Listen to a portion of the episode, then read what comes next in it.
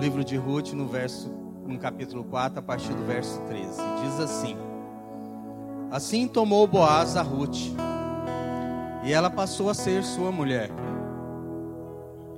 Coabitou com ela, o Senhor lhe concedeu que concebesse, e teve um filho.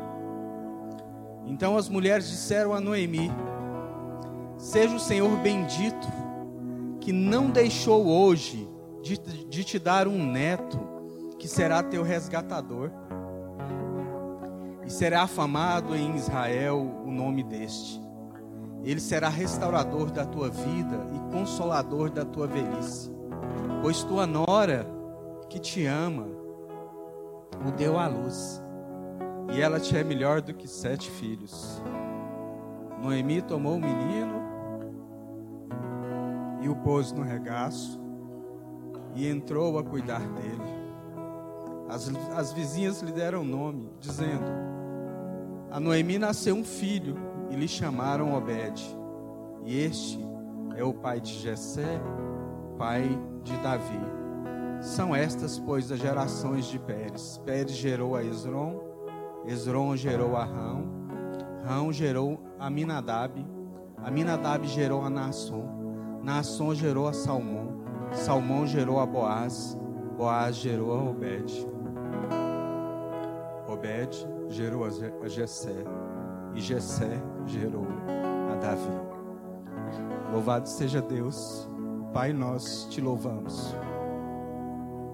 porque o Senhor é um Deus de graça, o Senhor é um Deus de amor, o Senhor é um Deus que olhou para nós, e mesmo estando nós perdidos em nossos pecados, o Senhor nos amou, o Senhor nos amou. Por isso, Deus, somos gratos ao Senhor, e te pedimos, ó Deus, fala conosco nessa noite, nos ensina através da Tua palavra, crava, Pai, em nossos corações a semente da Tua palavra, que é a verdade, para que através dela, Pai, nós possamos dar muitos frutos, ó Deus. Por isso, Deus, acha em nós, ó Deus, uma mente cativa ao Senhor, acha em nós os corações, ó Deus, um terreno fértil. Fala conosco nessa noite, Pai. É o que nós te pedimos, em nome de Jesus. Amém, queridos? Podem se assentar. Amém. É, eu sou muito fã, né, de, não é segredo aqui para ninguém, de, de filmes. E, e eu gosto de, de muitas coisas, né? De, e ultimamente, né, eu sempre... É, lá em casa tem T V a cabo. E, e eu sempre... navego um pouco num canal que chama Telecine Cult, que mostra alguns filmes mais antigos, né? Alguns filmes que realmente é, marcaram a história. E estes, esses dias eu, passando lá, me deparei com um título de um filme: A Maior História de Todos os Tempos. Esse filme, gravado em mil novecentos e sessenta e cinco, num tempo onde as pessoas tinham tempo. Eu acho engraçado, os filmes antigos têm grandes produções, três horas e meia de filme. Hoje parece que a gente consegue ver isso, mas é partido, né, em séries. Mas é um filme que mostra a maior história de todos os tempos. E aí ele mostra a história de Jesus. E, e, às vezes, nesse tempo, né, de Natal, a gente fica muito focado na história do nascimento, na história do Cristo menino, mas nós deixamos de olhar para a história como um todo. Eu acho engraçado, nesses filmes antigos de três horas e pouco, eles tinham tempo de contar a história num todo, contar a história por completo, contar a história com diálogos muito ricos, né? E isso é muito bom, porque às vezes a gente anda com a mente tão agitada que a gente para de olhar para as coisas como um todo e, e deixa de se deleitar em diálogos ricos, né? Conversas boas. E essa história desse filme, eu achei muito interessante, porque ela conta a história como um todo. E a história como um todo é a história da redenção. E a maior história de todos os tempos é a história de reden- da redenção. E aí, né, um livro, uma história muito conhecida por todos nós, mas hoje eu quero me dar ao luxo aqui e pedir a Deus que me dê graça para contar a história desse livro, né? Eu sei que todos aqui conhecem, espero que alguns façam tempo que não visitem esse livro aqui, às vezes estão esquecidos, mas é uma história que Deus me trouxe para essa, para essa história desse livro, do livro de Ruth. É um livro colocado logo após os, o livro de Juízes, né? Um tempo onde é, o povo de Israel necessitava de juízes, começaram a se perder, começaram a misturar muitas coisas e, por isso, colheram tempos difíceis. E, e logo, a, logo após esse pequeno livro de Ruth, começa a Primeiro Samuel. E como nós lemos aqui, desse, desse, desse livro de Ruth, de Ruth tem a descendência de Davi, é, provavelmente Samuel contou essa história, né? E esse livro começa falando lá, né, se você quiser dar uma navegada aí juntos, começa falando lá de Noemi e Ruth. É interessante que ele poderia se chamar também um livro de Noemi, porque Noemi é uma protagonista sensacional nessa história. E começa contando, queridos, lá no capítulo um, a história de um homem chamado Elimeleque e sua esposa Noemi. Um homem que... eu acho interessante aqui, falava que nesse tempo havia fome é, na, terra, na terra que eles estavam, Belém, na terra de Belém, de Judá. E é engraçado, né, que quando a gente olha, esse lugar onde eles estavam era a terra prometida, a terra que Deus tinha conduzido o povo pra, até lá. E havia fome na terra prometida deles lá. Justamente por causa desse, desse destempero que eles tiveram, né, do pecado que, que, vinha, que vinha assolando. E aí, mas tinha fome nesse local. E aí, Elimeleque, é, cujo o significado do nome é Deus é Rei, ele simplesmente vai, ele chama sua família e sai para habitar a terra dos Moabs, dos Moabitas, vai para Moabe, vai para uma terra distante, procurando solucionar um problema. E, e é engraçado que essa terra de Moabe era uma terra amaldiçoada por Deus. Mas, diante da necessidade, né, ele simplesmente pegou a família dele e saiu. E a palavra diz, né, que Noemi e os seus filhos se chamavam Malon e, Quil- e Quiliom. Eles eram de Eufrates, né, da... de Belém, de Judá, e foram para a terra de Moabe. Eles, eu acredito assim, quando a gente começa a olhar, né, os significados, eles estavam num tempo tão difícil que em Israel a gente sabe que os nomes tinham, é, eles colocavam os nomes com alguns significados, né? E, e Malon significa adoentado, enfermo, enfraquecido. Imagina você ter um filho e já colocar o nome dele de enfraquecido, por exemplo, como que estava como que estava a situação que eles, que eles estavam vivendo, né? E Quilom era fraqueza, desfalecimento. Então, é, Ruth, é, é, Noemi foi para uma terra desconhecida com dois filhos, o adoentado e o enfraquecido. Então, o negócio já estava meio complicado, né? Mas lá eles ficaram e trabalharam, e só que alguns anos depois, é, dez anos, Elimeleque morre. E, e eles chegaram até a dar certo em algumas situações lá, né? E esses tempos, né, a gente tem aprendido muito. Aprendi, eu tenho aprendido muito com o pastor Mário, ele fala, fala muito assim, nem tudo que dá certo é de Deus. E às vezes a gente coloca esses parâmetros, né? Se vai dar certo, é de Deus.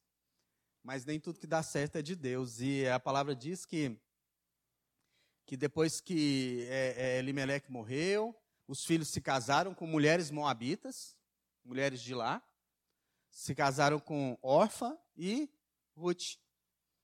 Só que é, eles não tiveram filhos, né? Às vezes porque eles já eram meio enfraquecidos e adoentados. Então, eles não tiveram filhos. E depois eles também morreram.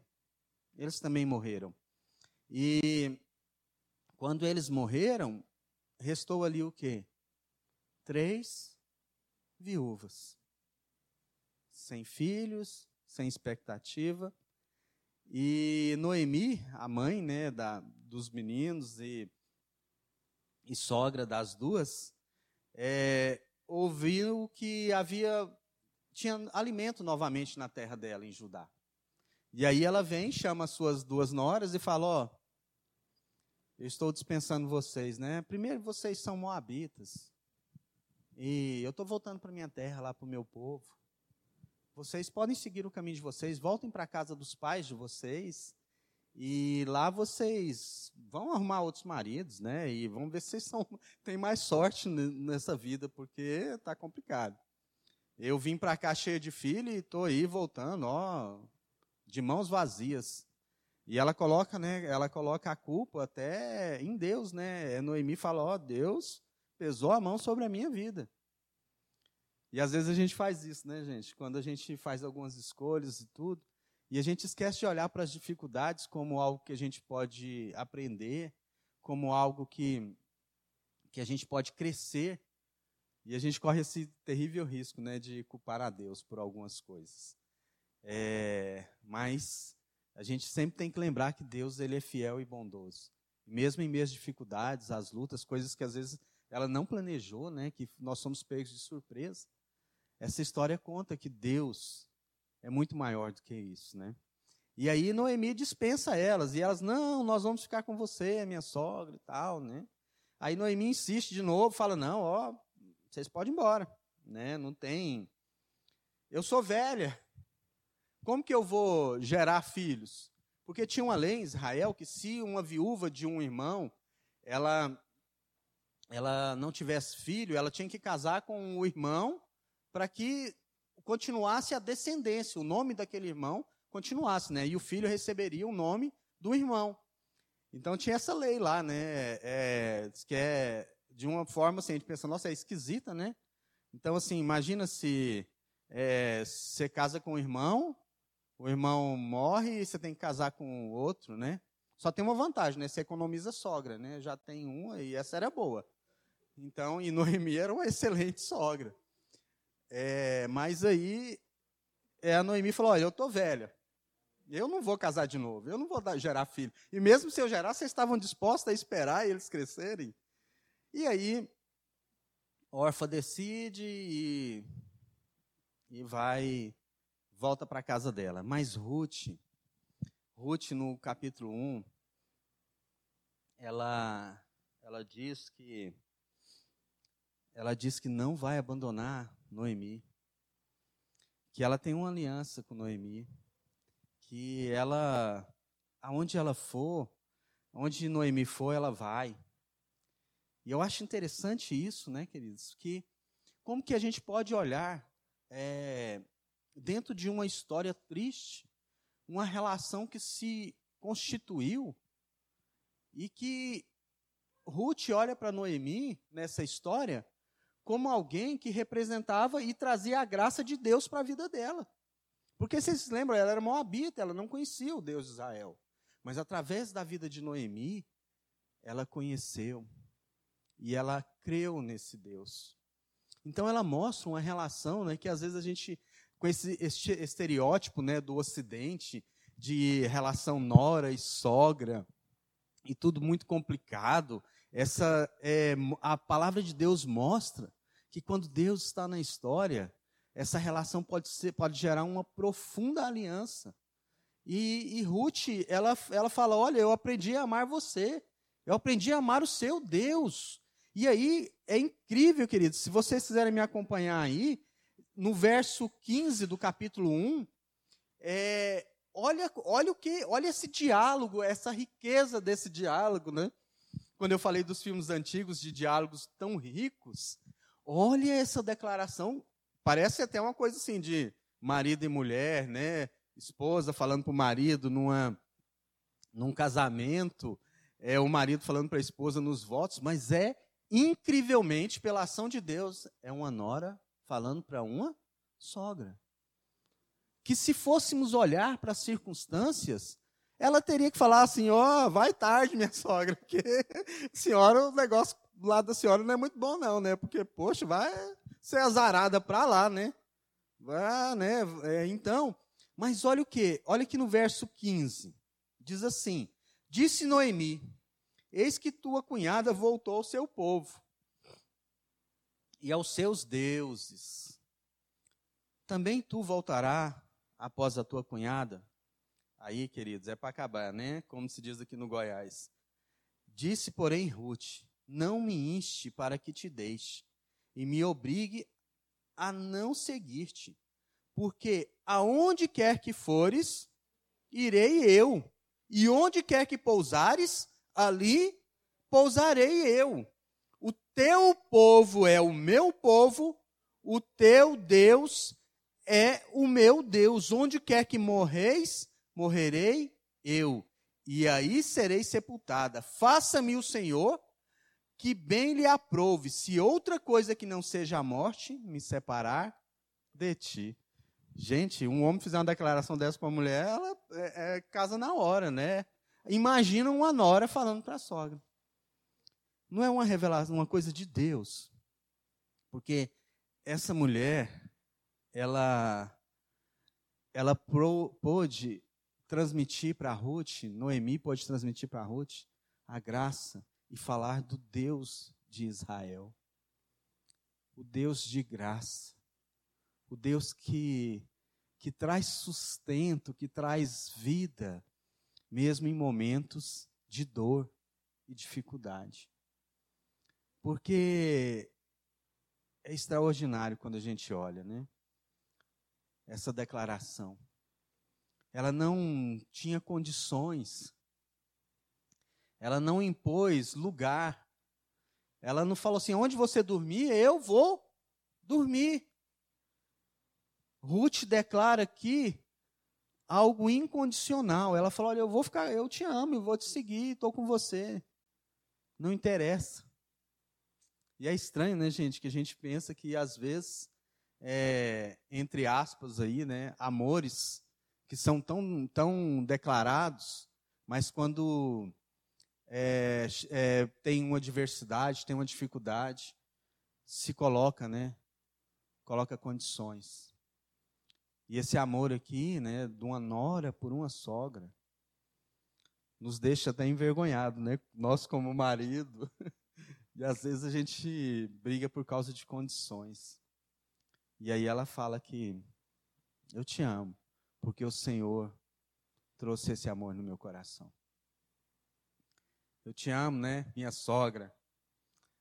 Vocês viram, né, que a sogra até, você até pesa, né, essa palavra na, na hora que a gente fala.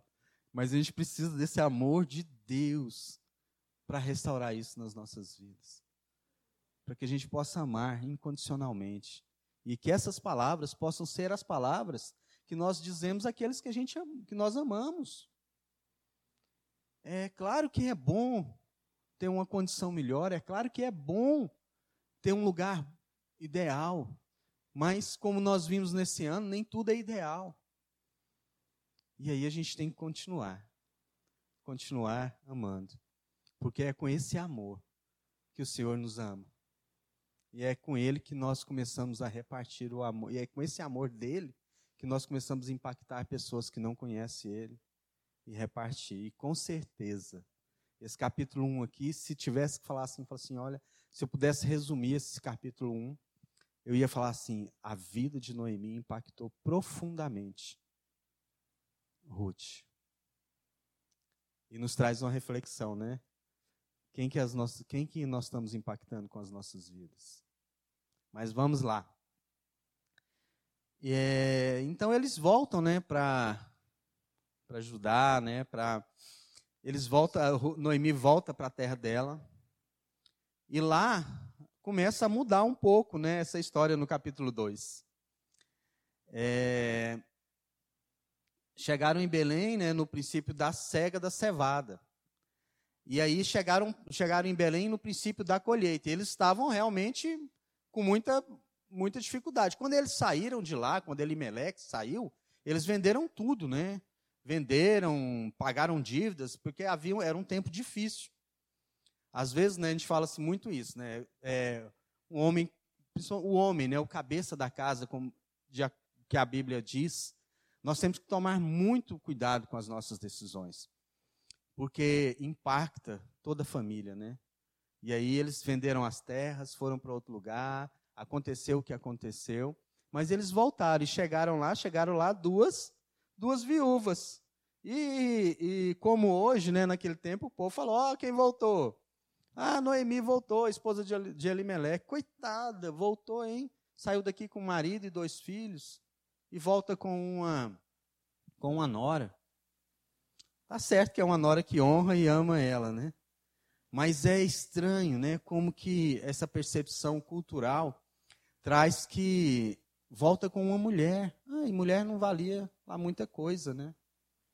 Então, é, olha assim e fala... É, voltou de mãos vazias.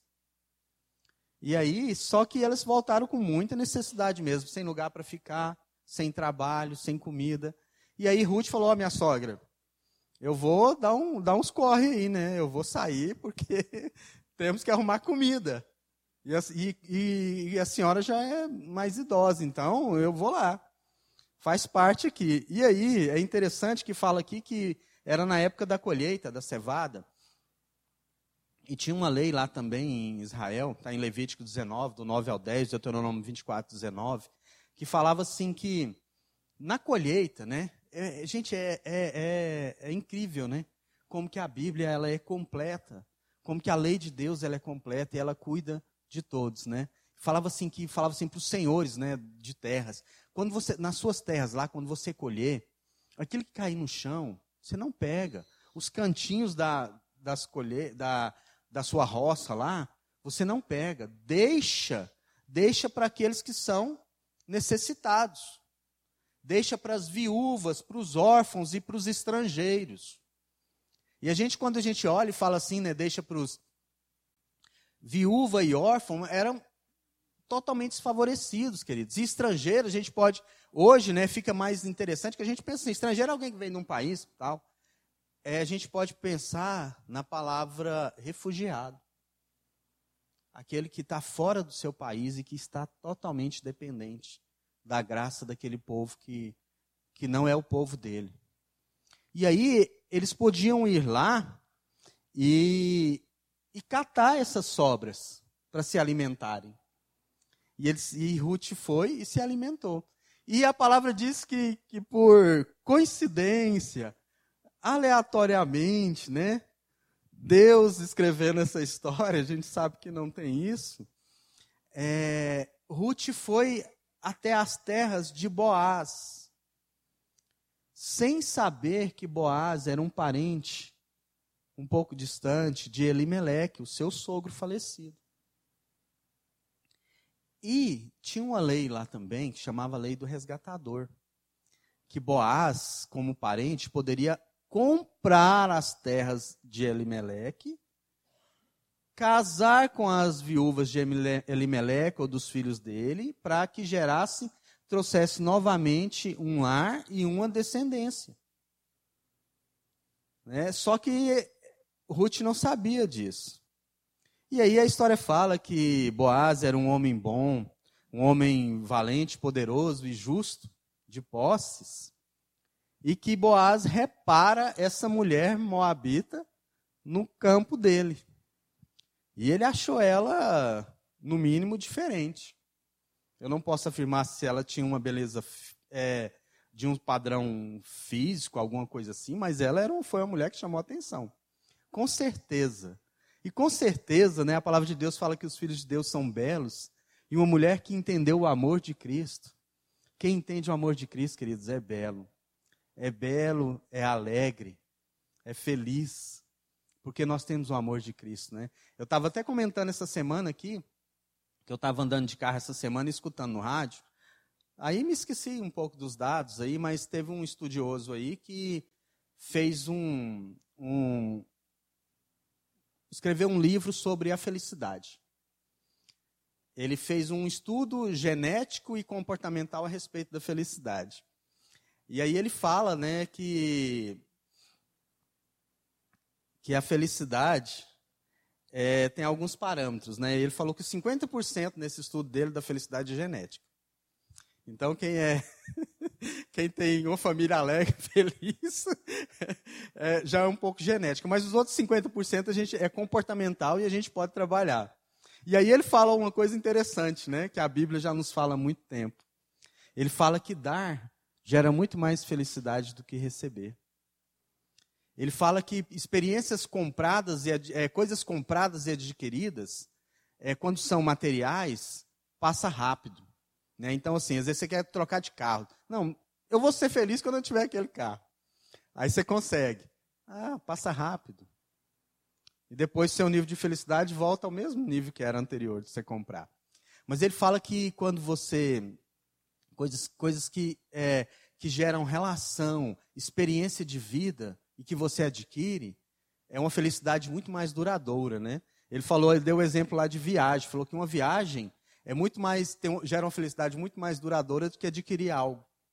Um passeio em família, né, uma viagem, fala que porque tem o antes, o durante e o depois. Vou ter a expectativa, tem a viagem, tem as memórias. Que ninguém pode tirar, né? E ele fala, então ele vai falando que tudo quanto é coisa que é relacional, você assistir um bom filme, gera muito mais felicidade que você adquirir um smartphone. Você ir num, num teatro, num, você vir ao culto, né? Celebrar com os irmãos e encontrar os irmãos. Uma comunhão gera muito mais felicidade, né? Então, queridos, é, eu acho que Ruth, ela tinha descoberto isso aí, o amor de Deus. E mesmo em circunstâncias lá como menos favorecida, colhendo na eira, a alegria dela chamou a atenção de Boaz. A presença dela chamou a atenção de Boaz. E às vezes eu me pergunto, né, será que nós temos chamado a atenção das pessoas nesse tempo tão difícil, né? Como alguém que confia, como alguém que tem uma palavra de esperança, como alguém que traz alegria e faz diferença onde está. E aí Ruth está lá colhendo e o Boaz pegou, né? Boaz deve ter pegado o smartphone dele lá e falou, opa, quem que é aquela? Vou dar um Google aqui. E pip, pip, pip, pip, né? Foi lá e jogou lá Ruth, nora de Noemi. E aí vá, visitou as redes sociais da Ruth, foi lá no Instagram, foto da Ruth abraçada com a Noemi para todo lado. Foi lá e falou, gente, o que, que é isso? Ah, eu tô, agradei demais dessa moça. Aí Boaz chama os, chama os capatazes dele lá, os, o, quem trabalhava na fazenda, e falou assim, ó, oh, essa moça aí é o seguinte... Quando vocês veem que ela está catando lá a sobra, vocês derrubam umas espigas boas lá. Deixa ela pegar. Ninguém encosta, hein? Não é para mexer com ela não, viu, gente? Porque eu acredito, né, que além dessa questão cultural de ser mulher, ela ainda era uma estrangeira. E às vezes a gente é, é tão pejorativo, né, com aquele que não é, que é estrangeiro, que é diferente. Mas Boaz já fala assim, olha, alguma coisa tem na vida dessa moça aí. Eu agradei dela. E aí Boaz pega e, e faz lá, é, todo... Chama ela para almoçar. Não, chama ela para almoçar comigo, né? Ele, primeiro ele, olha, Boaz fez direitinho, né, as etapas, né? De alguém que está interessado. Primeiro dá um Google, olha a rede social, vê como que tá, procura informação, como que é. Não, eu fiquei sabendo da sua história que eu sou a nora. Você acredita que... O povo está falando aqui com a sua sogra, né? Acredito que o pessoal está falando de você. E aí fala, olha, eu... aí chega perto dela, é gentil. Olha, não, é, é, aí eu vou almoçar. Vamos, vamos sentar lá, vamos comer? Aí comeu, ela deve ter ficado assim, o que está acontecendo? Comeu. Ah, leva para sua sogra. E aí, é... Ruth volta com a sacola cheia. Não só de sobras de colheita, mas de algumas guloseimas, né? Você já viu, né, o genro, quando quer conquistar a sogra, ele começa a mandar um, trazer um monte de coisinha. que a sogra gosta, fica sabendo. E aí Ruth volta. Aí Noemi come e fala, uai, o negócio foi bacana, hein? É, olha só, a gente estava meio passando necessidade. E aí Ruth vai e, e pergunta, a Noemi pergunta para Ruth, onde você arrumou isso? Falo, a Noemi falou, olha, foi lá no campo de... Ruth fala, fala lá no campo de, de Boaz. Aí a Noemi fala assim, Boaz. Ah, gente, Boaz. Boaz é um dos resgatadores da nossa família. Ele é parente do meu marido.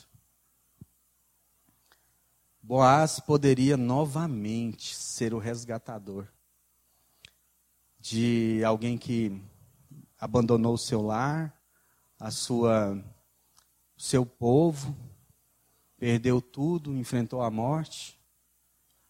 Boaz era o resgatador que poderia trazer novamente é, esperança de um lar e de uma descendência. Esperança de uma história continuada. E aí, Noemi, muito inteligente, ela arma lá, ia ter uma festa, lá no capítulo três, você pode olhar lá, ia ter uma festa da comemoração pela colheita. E Noemi fala assim, Ruth, é hoje, minha querida. Te preparas. Põe uma roupa bonita, uma roupa decente, uma roupa que, que você, mas que você vai ficar notável. E vai para a festa e fica lá.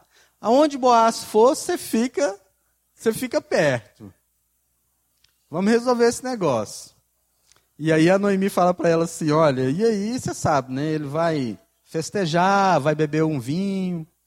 E aí mais tarde, quando ele tiver já um pouco... A Bíblia é tão elegante, né? A Bíblia fala assim, quando ele estiver um pouco alto e se deitar, né? Se fosse a gente escrever, fala assim, quando ele estiver quando ele estiver tonto, quando ele estiver bem, bem ruinzinho, ele vai se deitar, você fica esperta. Mas a Bíblia é um livro lindo, né? E, um, e o livro de Ruth é um livro muito poético, então ela fala de uma maneira muito bonita. Fala, ó, quando ele estiver alto e se deitar, você vai e deita aos pés dele. E ele estava tão ruim, gente, que quando ele acordou, ele olhou para a Ruth aos pés dele. Falou assim, quem que é você? Pô, o cara estava de olho nela, né? Ele, então, assim, ele esqueceu de tudo. Aí ela fala, não, eu sou Ruth. E Noemi falou que tu és o nosso, o nosso resgatador. E aí ele fala, então estende sobre mim. Ela pede para ele estender sobre ela a capa. E Boaz estende a capa e fala assim, eu quero ser o seu resgatador. E aí, né, então ele fala assim, então queria dizer o quê? Que Boaz queria pagar o preço pelas terras de Noemi e queria casar com Ruth e tomar conta também de Noemi, a sogra de Ruth, e dar a elas novamente uma vida, né, de res, restaurar aquilo que elas perderam. E aí ele, ele fala, eu quero ser, eu quero, eu quero ser o seu resgatador. Aí ele fala assim, só que tem um problema, no capítulo quatro ele fala, tem um problema, tem um parente mais próximo. E pela lei, o mais próximo tem direito. Aí fala que ele foi lá na entrada da cidade e foi conversar lá, porque eles resolviam as coisas na entrada da cidade. Chamou alguns anciãos e chamou o cara, falou, ó, oh, você aí que é o... parente mais próximo aí de Noemi, de, de Noemi lá, de Elimeleque. É o seguinte, elas voltaram. E aí, é seu direito de comprar as terras dela de volta.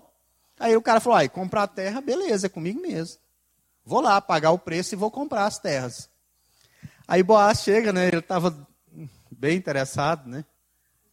Ele chega e fala assim, ó, oh, seguinte, você vai comprar as terras. Mas... de lambuja, você vai levar a viúva do, do filho de Elimeleque, do Quiliom lá, ou do, do adoecido lá, do enfraquecido. E ela é moabita, hein? E vai levar a, so, a, a sogra dela também. Aí o cara coçou a cabeça e falou assim, é, não está nos meus planos isso aí não. Então, se eu pegar a terra, eu tenho, e é, você tem que dar, é, continuar a descendência lá. E a moabita, né? Você sabe, o povo amaldiçoado. Aí acho que o que ele pensou bem, olhou e falou assim, é, então tá bom, eu abro mão. E aí a Bíblia fala aqui, né, que eles tinham costume, quando abria a mão, ele dava, a, jogava chinela, dava chinela lá pro cara lá, e os pés descalços ficavam, e, e, era, e todos tinham testemunha que ele abriu mão daquilo. E aí Boaz pega e fala, então eu sou o resgatador. E Boaz tinha recurso, Boaz paga, Boaz queria muito casar com Ruth, e Boaz casa. E esse texto que eu li, fala que depois que eles casaram, eles tiveram um filho. E que esse filho, é tão interessante que as mulheres falam, que esse filho foi colocado no colo de Noemi. E que Noemi agora louvava a Deus. Porque apesar dos olhos dela terem visto tanto sofrimento e tantas percas, Deus, Deus é um Deus de graça, um Deus de amor. E é um Deus que, que deu a ela novamente a esperança. Que deu a ela novamente vida. E que é tão interessante que o texto vai falando que, por causa de Boaz, Ela, ele gerou, e o, e, o, e o filho dele é pai de Jessé. E Jessé gerou Davi. E nós sabemos que da linhagem de Davi foi gerado o Cristo. Por isso, queridos, que essa história é a história da redenção. Que a maior história é a história da redenção. Porque a palavra de Deus diz em João um, um, diz que, abre lá, Evangelho de João, capítulo um, verso um, diz assim, no princípio era o verbo, e o verbo estava com Deus, e o verbo era Deus. No verso catorze diz assim, o verbo se fez carne, e habitou entre nós, cheio de graça e de verdade. E vimos a sua glória, glória como a do unigênito do Pai. Em Filipenses dois, do cinco ao oito, diz assim.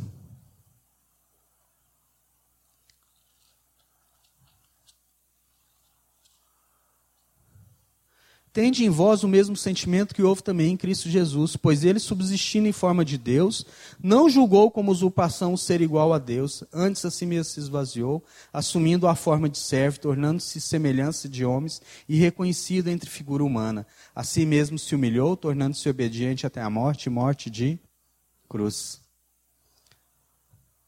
Por isso, queridos, que a história da redenção começa com um Deus que se humilha e se faz homem. Que ele sendo o verbo, ele sendo tudo, ele sendo o antes e o depois, o alfa e o ômega, ele se faz carne e habita entre nós.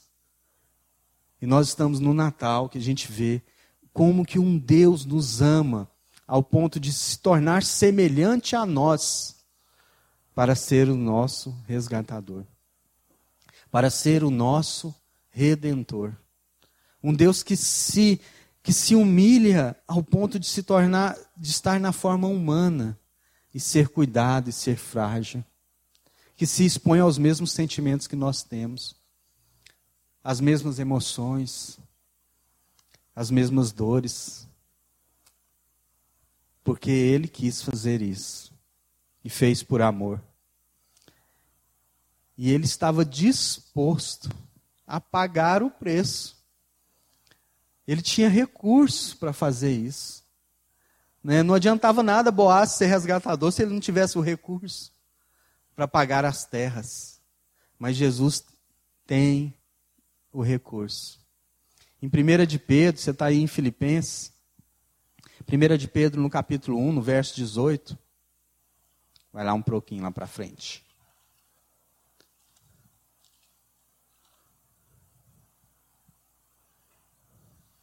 Diz assim, primeira de Pedro um, dezoito.